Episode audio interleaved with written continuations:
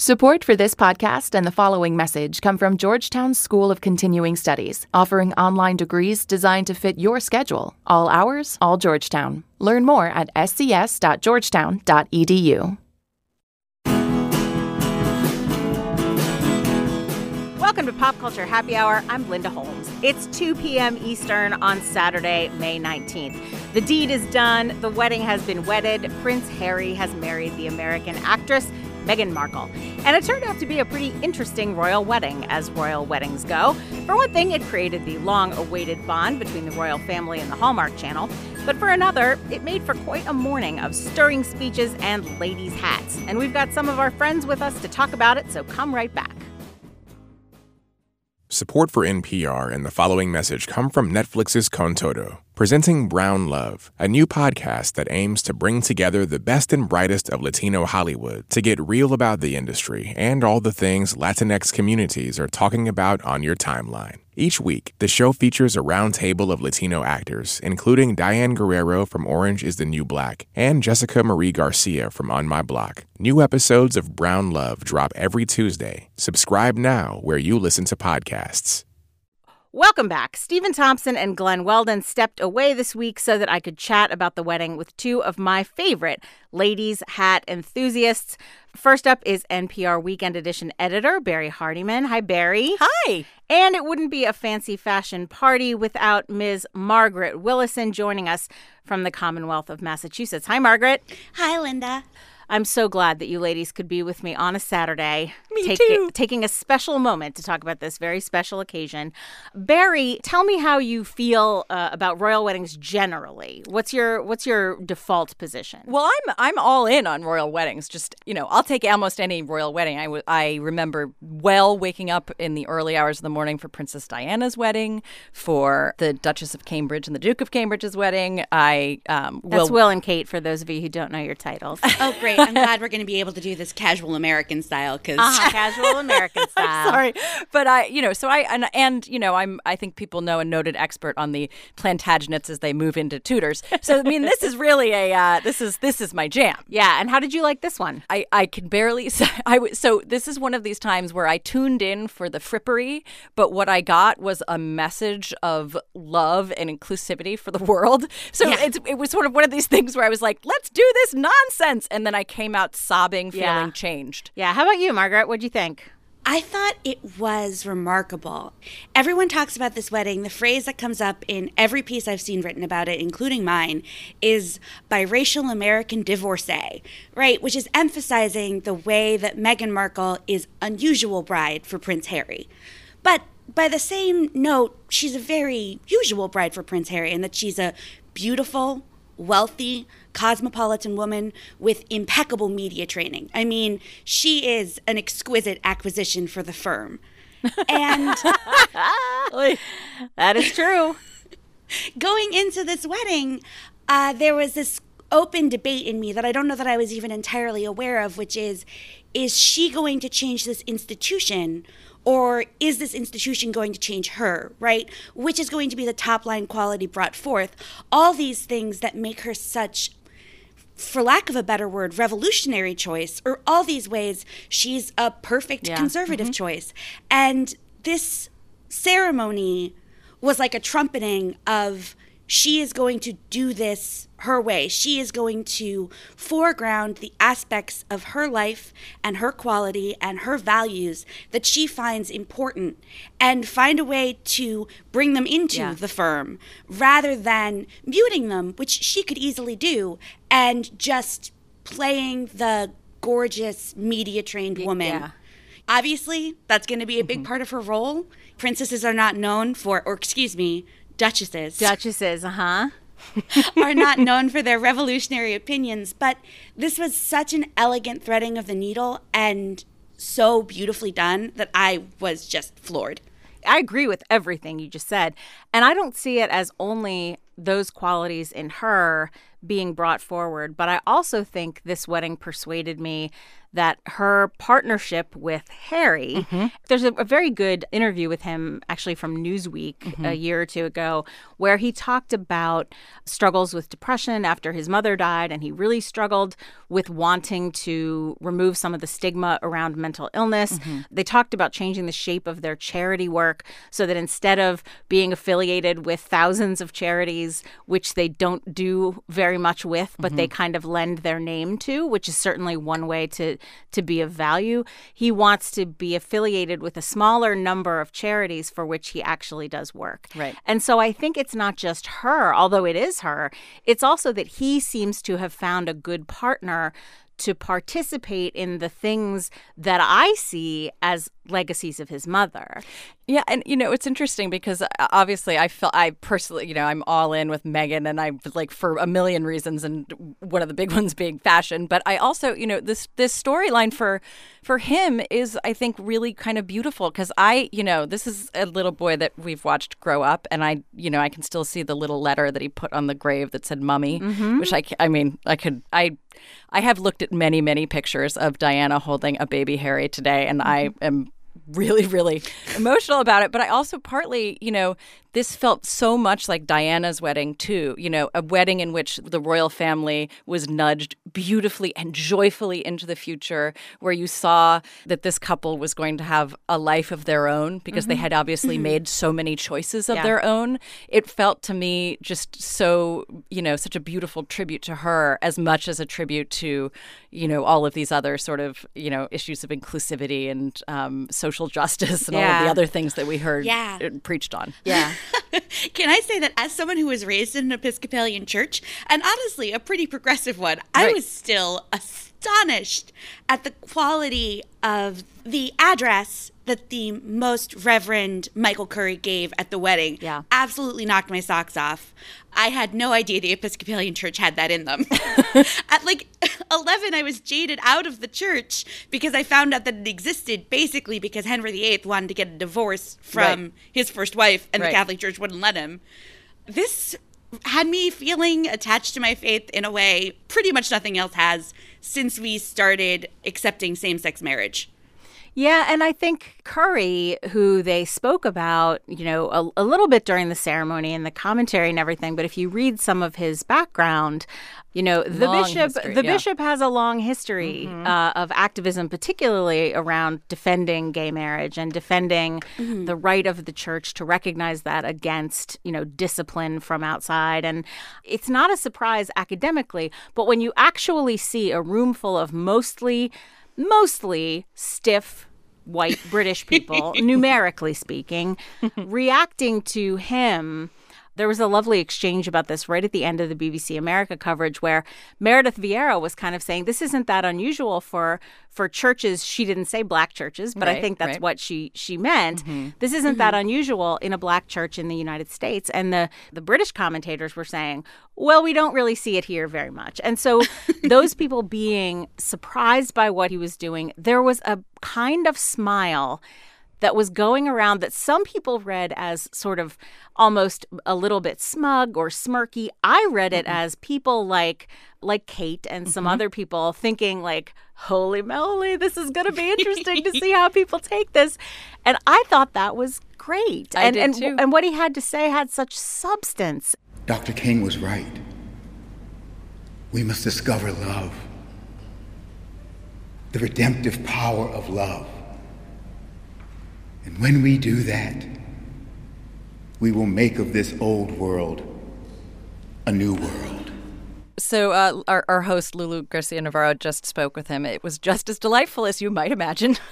Lulu quite, you know, said it was, it took uh, you know, guts to stand up there and talk about, you know, amongst other things, social justice, the slave trade, uh, sexual union, all of these things, you know, within the British aristocracy and the heart of empire. You know, I mean, it was really. He said, "Well, you know, I, I it, it didn't really take guts." He said, "I took my I took my cue from the royal couple because they had chosen, you know, the eighth chapter of the Song of Songs, which is, um, and while obviously the Song of Songs is about, you know, a love for a man and a woman, it is also, and this is the point at which the woman, you know, compares the love that they have for each other uh, um, with the love for God.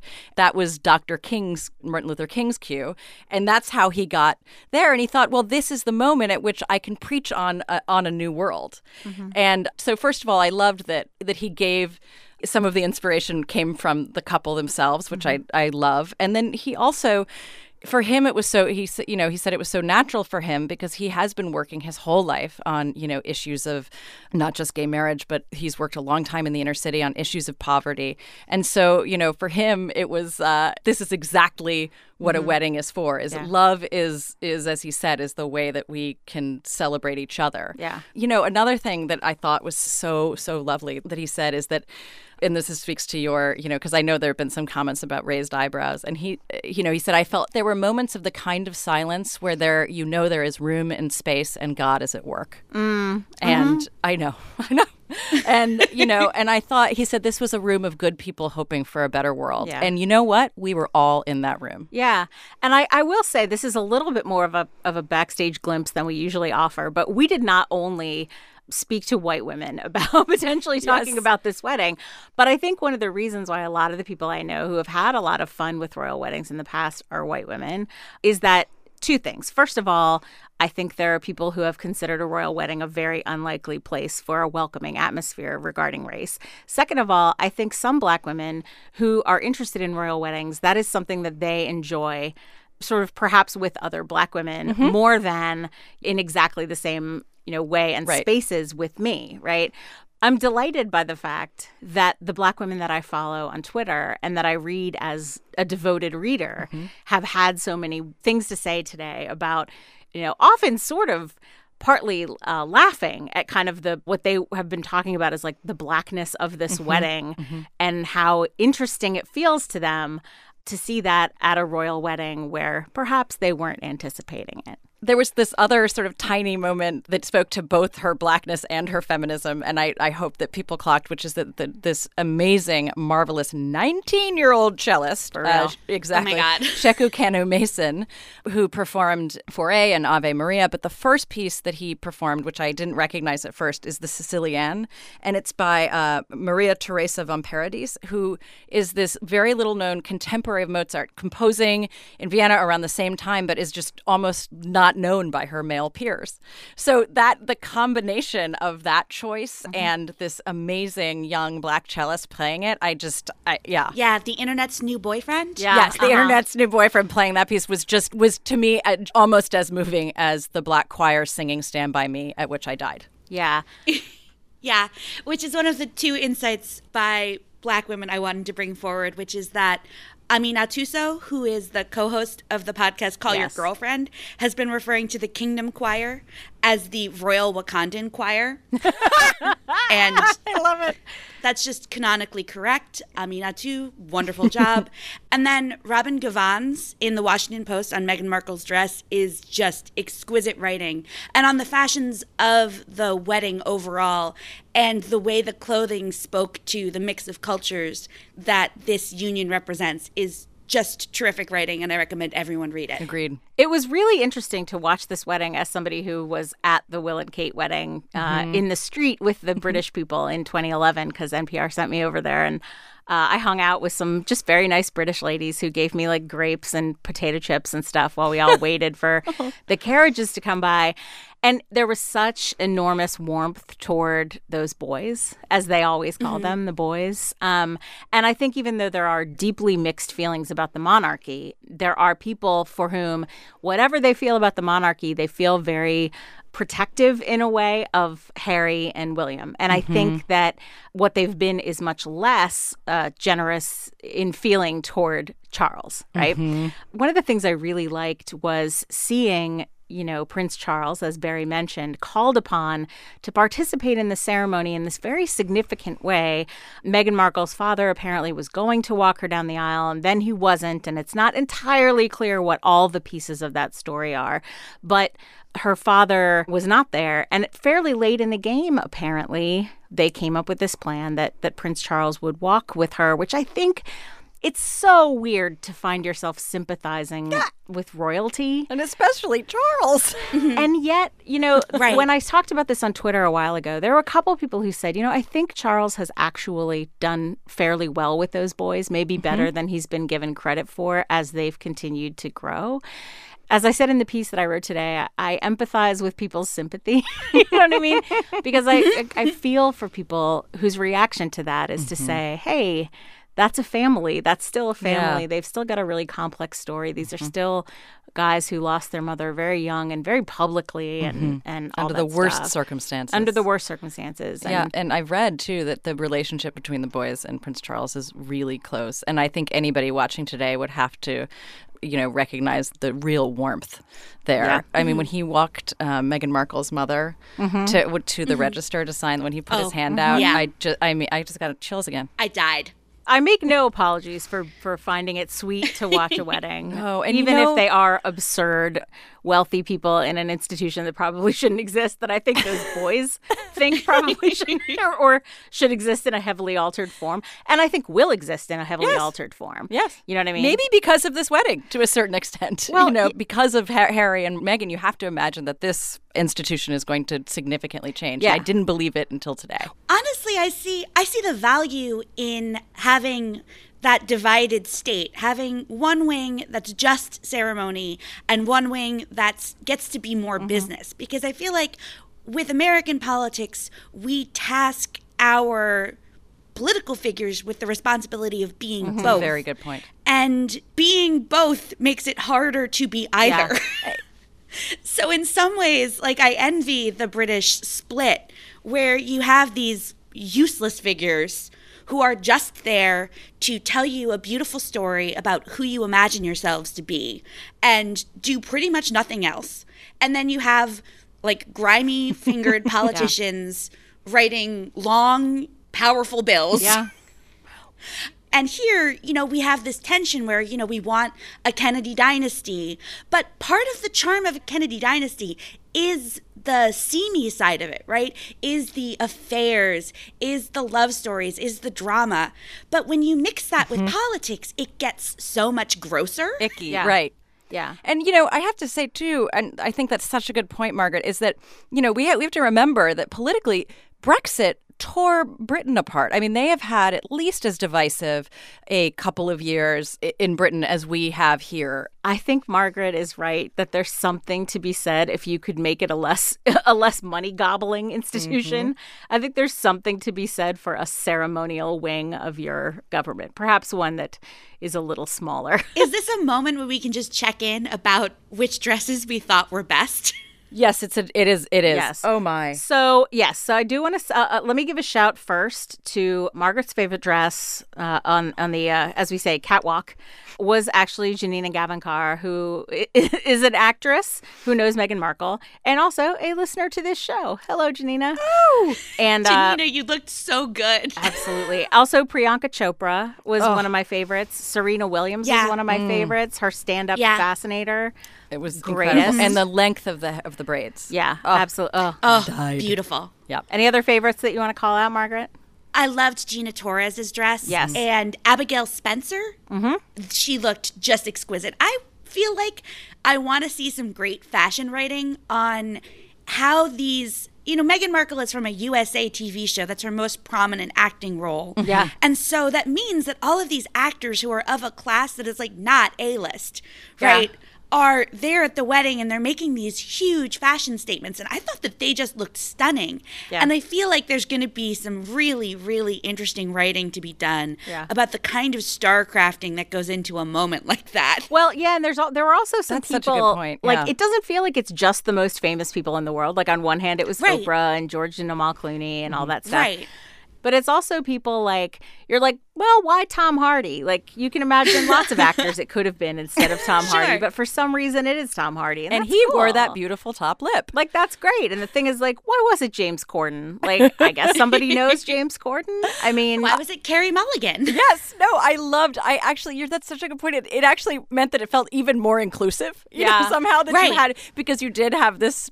I mean, B list with so much love. Yeah. uh, this sort of B list level of celebrity mixing with the Elton Johns. well, and it means it's just not the world's most famous people, which I think yes, is it was refreshing. because it was a wedding. I mean, Just like the ones would- we've had. Right. Why Yeah. would you not want it to be like these? There was somebody on Twitter These who are my was like- friends. yeah, there was somebody on Twitter who was like, "Uh, these women all look beautiful, but why do they get to go?" And I was like, "Because they know her."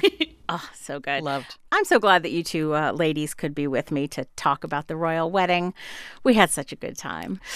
And that brings us to the end of our show. You can find all of us on Twitter. You can find Barrie at B Hardymon. You can find Margaret at Mrs. Friday Next. Thank you so much, you guys, for being here on this Saturday. Thank you for having me. You are so welcome. And of course, thank you for listening. We will be back here on Friday talking about Solo, a Star Wars story. If you have a minute and you're so inclined, please give us a review on Apple Podcasts. That'll help other people find the show. We will see you back here on Friday. On Bullseye, I talk with people who make amazing work. Greta Gerwig, Errol Morris, ASAP Ferg. The conversations are real and funny, and they take you somewhere unexpected. Find Bullseye with Jesse Thorne on NPR One or wherever you get your podcasts.